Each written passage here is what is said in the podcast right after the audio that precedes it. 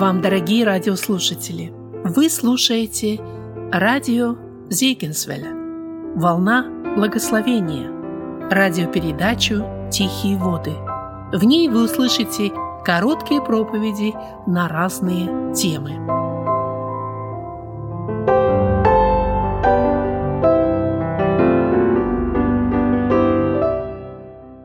Приветствую вас, братья и сестры.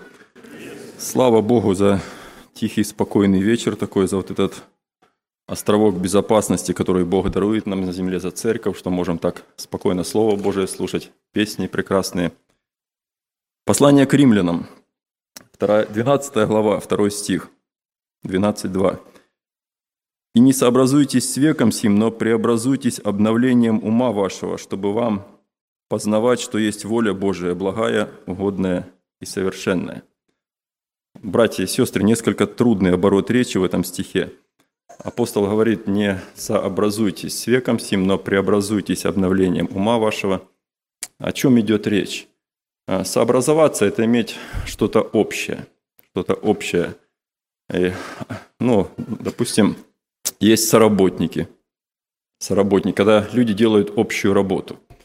Есть сообщники – тоже, когда люди вместе то ли преступление какое-то делают, то ли дело какое-то вместе. В России есть такое выражение распространенное тоже, как собутыльники известны. Тоже общее дело люди делают. А если, если сказать более простым языком, апостол Павел говорит, а, не думайте так, как думает этот мир. А, учитесь думать так, как думает Бог. Направляйте свой разум вот, обуч... Наставляйте свой разум, чтобы думать так, как думает Бог.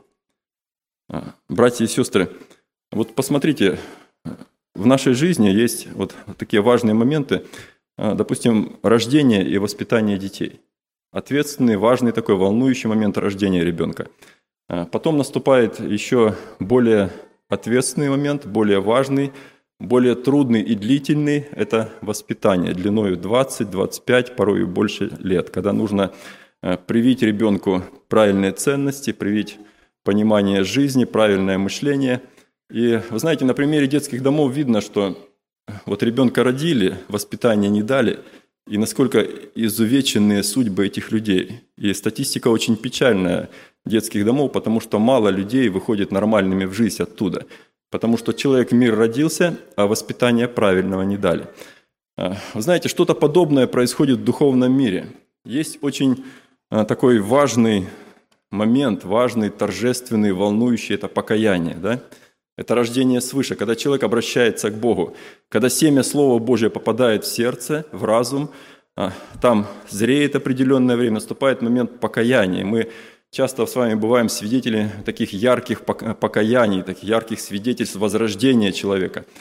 Но потом предстоит еще более сложный период. Период длиной во всю жизнь. Это преобразование ума, это изменение ума человека.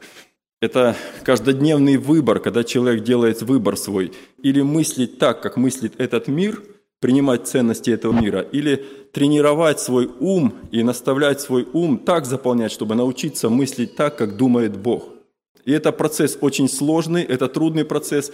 И если человек это не делает, это не делает, то может, могут быть тоже печальные последствия. Вот посмотрите, про еврейский народ написано, что они все вышли из Египта. Они были в рабстве, вышли из Египта. А потом написано, что все крестились в Моисея, да?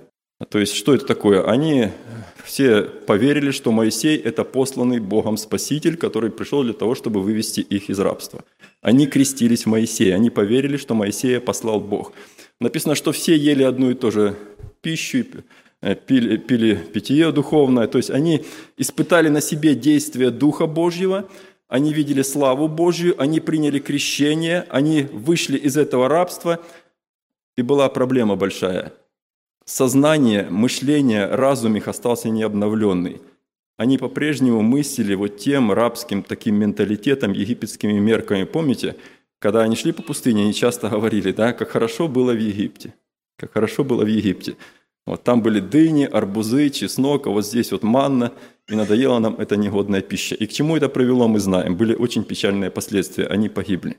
Апостол Павел приходит в Иерусалим, и помните, ему говорят, что брат, посмотри, сколько тысяч уверовавших иудеев, и что дальше?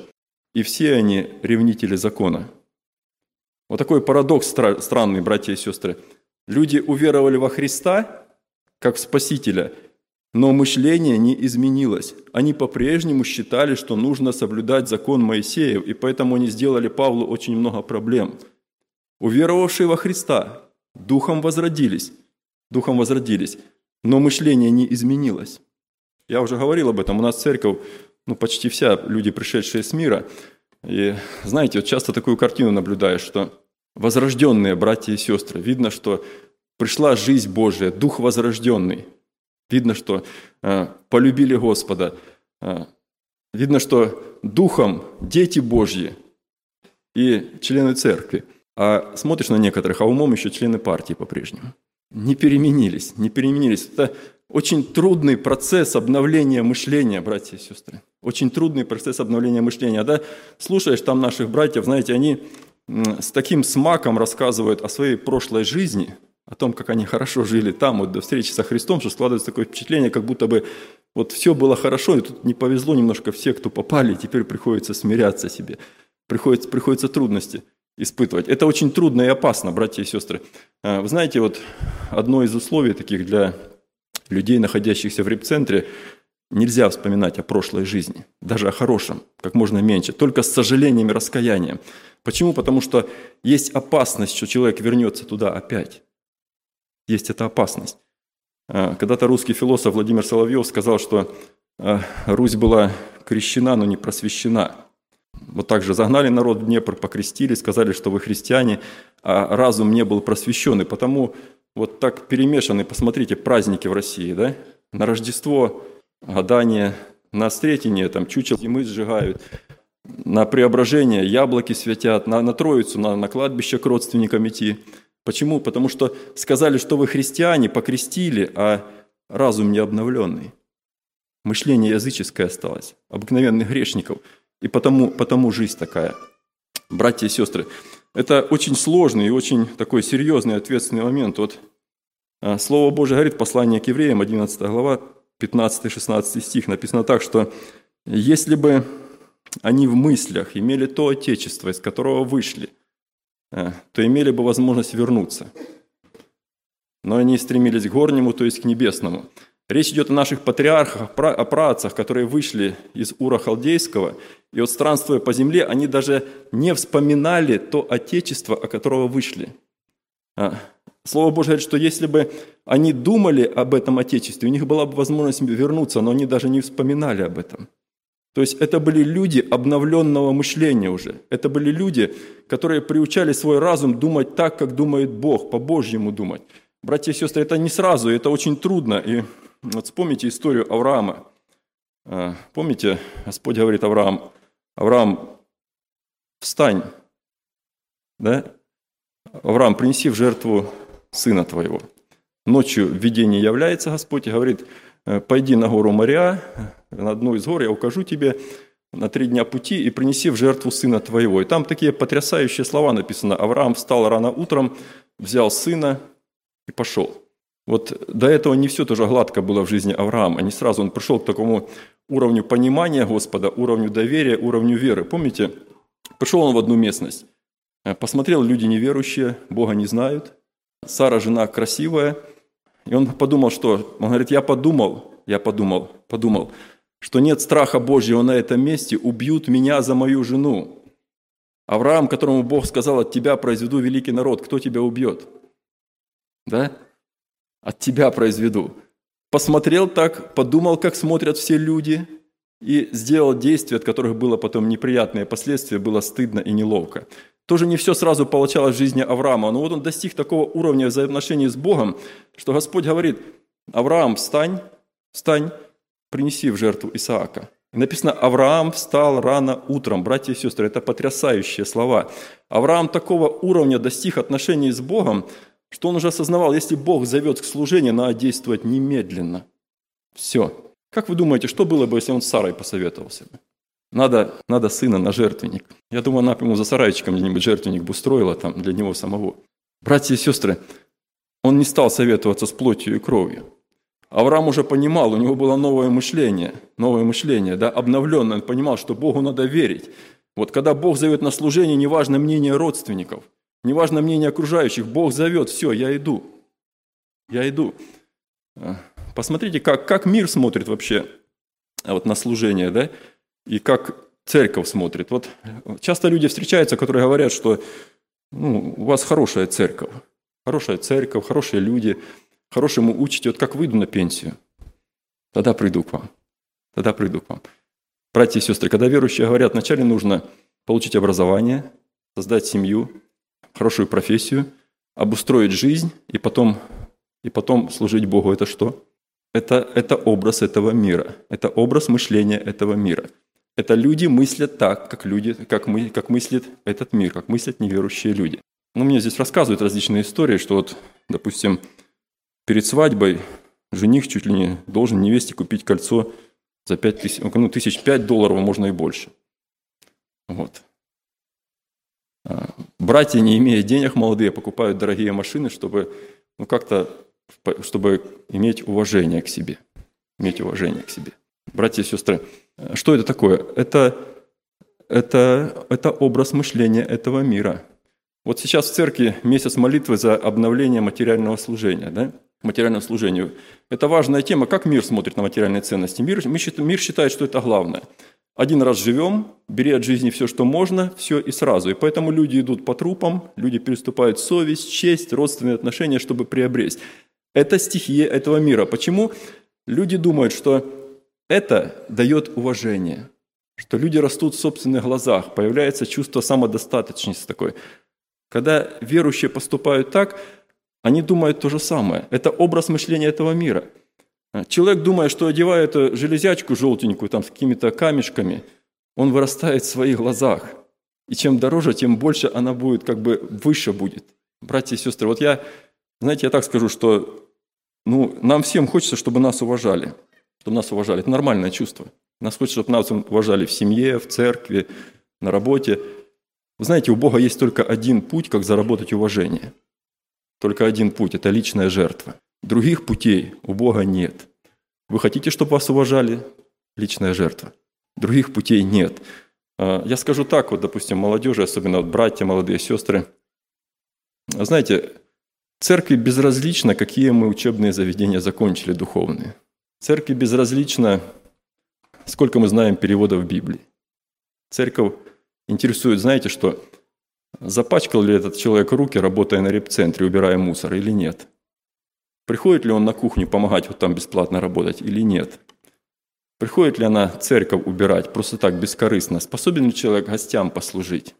Способен ли человек бесплатно оказывать помощь кому-то, бескорыстно, свое время, своей машиной? Вот у Бога так. Хотите авторитет церкви? Только личная жертва. Помните, Он, будучи образом Божиим, да, не почел хищением считать себя, он не почел хищением себя равным Богу, смирил себя, и зато Бог вознес его выше всякого имени. Да? Личная жертва и уважение в церкви, личная жертва, уважение в семье, личная жертва и уважение в обществе. Это образ мышления Божий, братья и сестры. Это образ мышления Божий. Мир мыслит по-другому. Мир думает, что деньги дают уважение. Мир думает, что сила физическая дает уважение. Да? Мир думает, что красота дает уважение, и люди так заботятся о своей внешности, думают, что вот чем красивее, тем уважать больше будет. У меня как-то такое событие было интересное. Захожу в магазин, а там кошка на прилавке сидит. Что-то она мне страшное показалось. Я продавщица говорю, девушка, уберите эту кошку. Какая-то страшная она. Она говорит мне, а вы на себя в зеркало посмотрите. Момент истины, братья и сестры. Мы, мы думаем о себе, что мы что-то представляем иногда. Знаете, вот образ мышления этого мира – этого мира и образ мышления церкви, он совершенно различный должен быть во всех сферах жизни. Человек, который мыслит так, как мыслит Бог, он скажет, не покупай мне кольцо за 5000 долларов, не надо. Не покупай. Давай лучше съезди на Украину. Съезди, там есть братья. Пройдись по линии фронта, проедься с ними, раздай солдатам, людям продукты, Евангелие – раздай за эти деньги, ты очень много сделаешь для Евангелия. Ты, может быть, навсегда приобретешь друзей. может быть, люди обратятся к Богу. Это то, что навсегда оставит след твоей жизни. Это изменит твою жизнь. Это э, внукам будет о чем рассказывать, даже и вспоминать. Братья и сестры, для того, чтобы так делать, нужно, чтобы разум был обновлен Словом Божьим. Нужно иметь обновленное мышление. Вы знаете, и так вот во всех сферах жизни, и так во всех сферах жизни. Вот посмотрите, э, война на Донбассе, да? Очень разные мнения, было много ссор, споров. Я сам оттуда родом и очень болезненно как бы переносил эти события, которые там проходили. Э, мне рассказали здесь одну забавную историю, что где-то в районе Сиэтла, не знаю, подрались в бане два брата верующие. Сначала поспорили, потом подрались, один был за Украину, другой за Россию. Когда полицейский приехал, оказалось, что оба, оба молдаване, с Молдавии оба. Псалом 124, братья и сестры, 124, третий стих. «Ибо не оставит Господь жезла нечестивых над жребием праведных, дабы праведные не простерли рук своих к беззаконию». О чем идет речь? О чем идет речь? Псалмопевец говорит, что Бог допускает жезл нечестивых в жизни праведных. То есть Бог допускает неверующим людям причинять боль верующим, чтобы верующие помнили свой статус на земле, что они странники и пришельцы. Бог допускает войны для того, чтобы в первую очередь привести в чувство церковь, привести верующих – у нас перед войной ночевали иммигранты у нас дома, там с Германии. Они говорят, что рассказали такую печальную историю, что приехали в Донецк, какую-то церковь, не знаю, и после собрания передали привет, сказали, что нуждаются в жилье. Говорит, ни один человек не подошел. Нам, говорит, где-то там на кухне постелили в подвале, было очень холодно, сыро, и такой уехали, такой горький осадок остался. А мы думаем потом, почему Бог войны допускает. Братья и сестры, они не хуже нас, ни в коем случае не подумайте. Не оставит Бог жезла нечестивых над жребием праведных. Да? Чтобы праведные понимали свой статус здесь на земле, чтобы правильно, праведные правильно относились к материальным ценностям, к тому, что Бог дает. Говорят, что когда у старого еврея сгорел дом, он сказал, Господи, спасибо, что взял деньгами. Когда люди понимают эти вещи, когда люди понимают эти вещи. Для этого нужно иметь обновленное мышление, братья и сестры. Вот а, почему это важно? Почему это важно? Вы знаете, если человек не будет работать над тем, чтобы мозги его преобразовывались, то необновленный ум – это почва для сатаны. Почва для сатаны. Вот скажу такие слова, вы знаете, что через нас, верующих, может действовать дьявол. Через членов церкви, через служителей может действовать сатана. Через нас, верующих. Помните Петр? Господь говорит им, радуйтесь, что имена ваши записаны на небесах, да? Верующие люди, апостолы, видели столько чудес, но мышление осталось неизмененным, их разум остался прежний. Помните, когда Господь говорит о крестном страдании, они по-прежнему думают о земном, они по-прежнему думают о своем, что хорошо было бы вот так. И когда Господь открывает им, Петр начинает противоречить и говорит, Господи, да не будет этого с тобою, да не будет. И Господь говорит, отойди от меня, сатана. Братья и сестры, это очень серьезно. Если мы, уверовавшие, не будем постоянно обновлять свой разум, мы можем не дойти до вечности. Более того, мы можем быть противниками дела Божьего. Вот сейчас в вашей церкви начинается вот это очень важное, ответственное, это очень тяжелое служение, братья и сестры. Это битва, вот это служение реабилитации. Это когда церковь вторгается вот эту вот дьявольскую такую тьму, где сидят эти люди, обреченные на смерть уже, безнадежные, казалось бы, и вырывает, и говорит, отдай назад. Это, это тяжелейшее служение, это, это очень трудно. И знаете, самое трудное в этом служении, когда люди, верующие, с необновленным умом, мыслящие по-мирски, злорадствуют, когда что-то не получается, или, или когда терпят какой-то урон, или более того, противятся этому. И если мы не обновляем наш ум, мы станем в числе противников это служение. Вы знаете, у нас первые полгода вообще ничего не получалось. У нас сгорел дом, который купили для реабилитации. Вот. У нас чуть церковь там маленькая не разделилась, у нас ничего не получалось. Мы не знали, как это все будет и почему это все происходит, потому что это очень серьезная битва. Это не просто песню спеть или что-то сделать.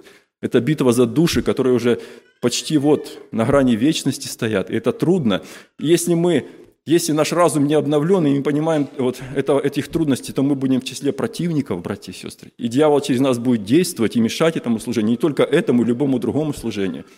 Знаете, и человек вот с обновленным умом, он видит действия дьявола, знаете, потому что если мы внимательны, то э, Слово Божие говорит, что действует через сынов противления. Да? Э, ну, можно даже увидеть, как иногда лукавый подходит через человека. У нас один из братьев, когда в тюрьме уверовал, он говорит, приехали братья-баптисты, э, помолились с ним. Он говорит, я молился с ними в комнате один, никого не было. Были братья, три человека и я. Мы помолились, я покаялся, почувствовал, что вот пришло рождение свыше. И когда я зашел опять в барак, то сосед мой, который лежал напротив, он сказал, посмотрел на меня и сказал, да, теперь ты уже не наш. Вот я был поражен, оказывается, насколько близок духовный мир. Оказывается, он рядом. Он говорит, кто ему сказал, что я покаялся? Никто не знал еще об этом. Он посмотрел на меня и сказал, теперь ты уже не наш. Братья и сестры, дух противления действует через сынов противления, через этот разум человека, греховный, испорченный. Ведь у креста же не люди кричали, там же демоны кричали, сойди со креста, да? Других спасал, это же сатана кричал, братья и сестры. Люди думают, что это их мнение, что они свои мысли выражают. А через испорченный грехом разум сатана действует. Поэтому Слово Божие говорит, не, не сообразуйтесь, не, не, не думайте так, как думает этот мир, думайте так, как Бог думает. Приучайте свой разум думать так, как Бог думает.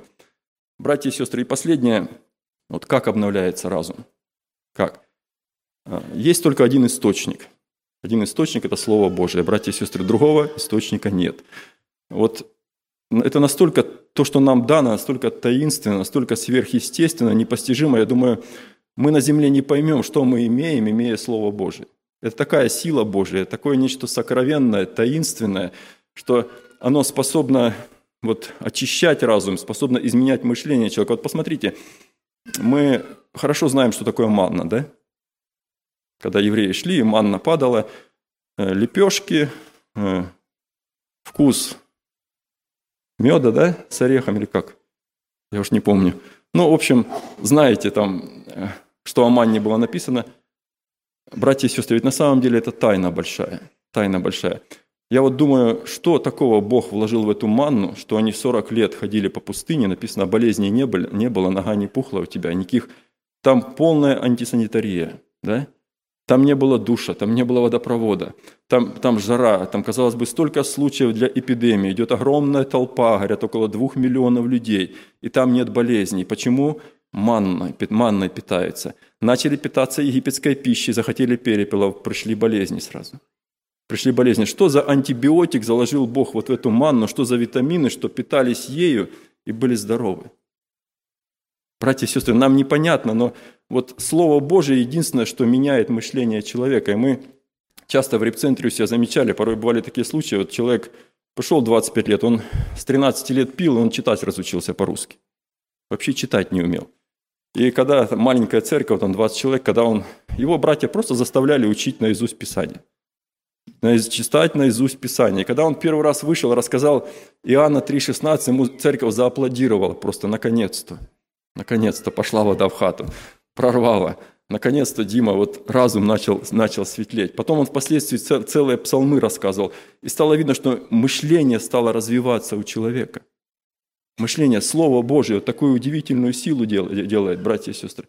Э, братья, которые уходили с репцентра, потом они приходили, они говорят, мы когда уходили и продолжали грешить, они говорят, мы проклинали вас, баптистов, потому что те места Писания, которые вы заставили нас выучить, они мешали нам грешить. Они не давали нам того наслаждения, они как приговор звучали в нашем сознании. Когда мы опять делали зло, они звучало в нашем сознании. Вот. И говорит, я понимал, что я уже не имею этой радости, которую имел раньше, когда не встречался с верующими, когда не знал Слова Божьего. Слово Божье начинало действовать, говорить в уме, уже менять мышление человека. Братья и сестры, это очень важно. И вот смотрите, мать Моисея, да, как, что смогла она вложить в разум этого ребенка вот за те периоды встреч, что придя в возраст, он все-таки мыслил не как египтянин, а как народ Божий. Почему? Я думаю, заслуга матери. Заслуга матери. Вот настолько, наверное, смогла уложить Слово Божие в его разум, да, что оно изменило его мышление. Живя в Египте, он не прельстился. Не прельстился. Он мыслил все-таки обновленным умом. И написано, верою, пришед возраст, отказался называться сыном дочери фараоновой. Братья и сестры, это очень важно. Очень важно. Почему Господь говорит через Моисея, что Пусть твои глаза видят Слово Божие, да, твоих детей. Он говорит, напиши на косяках дверей. Э, пусть слышат Слово Божие. Пусть слышат Слово Божие. Э, потому что мы так устроены, что информация поступает к нам через слух и через зрение. И оно обязательно будет оседать здесь. Вот. То, что мы видим, то, что мы смотрим, оно будет здесь оседать, формировать характер, и это будет наша судьба в конце концов. И поэтому, если Слово Божие звучит день и ночь вот здесь, звучит Слово Божие, оно будет изменять мышление. У нас выбор каждый день. Или мы с утра заполняем разум Словом Божьим, и благодаря этому мы думаем так, как думает Бог на все вопросы жизни. Да? Или мы не заполняем разум Словом Божьим, в нас в разум поступает мирская информация, и мы поступаем так, как люди этого мира. И потом может быть печальные последствия. Братья и сестры, пусть Бог благословит нас. А, Слово Божье говорит обновляться вот разумом, потому что это процесс очень трудный, не всегда получается. Не всегда получается, бывают ошибки, когда принимаем образ мышления этого мира, тяжело, потом падение, но нужно возвращаться, подниматься и заполнять свой разум Словом Божьим, тогда придет новое мышление, тогда будет изменение, тогда будет благословение. Пусть Бог поможет нам, давайте помолимся. Аминь.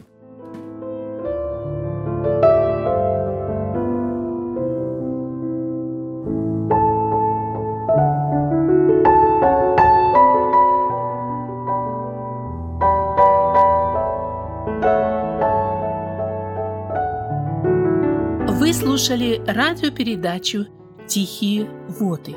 Радио Зегенсвелле, «Волна благословения», город Детмалт, Германия. Дорогие радиослушатели, мы желаем вам Божьих благословений. Слушать радио, познавать Бога.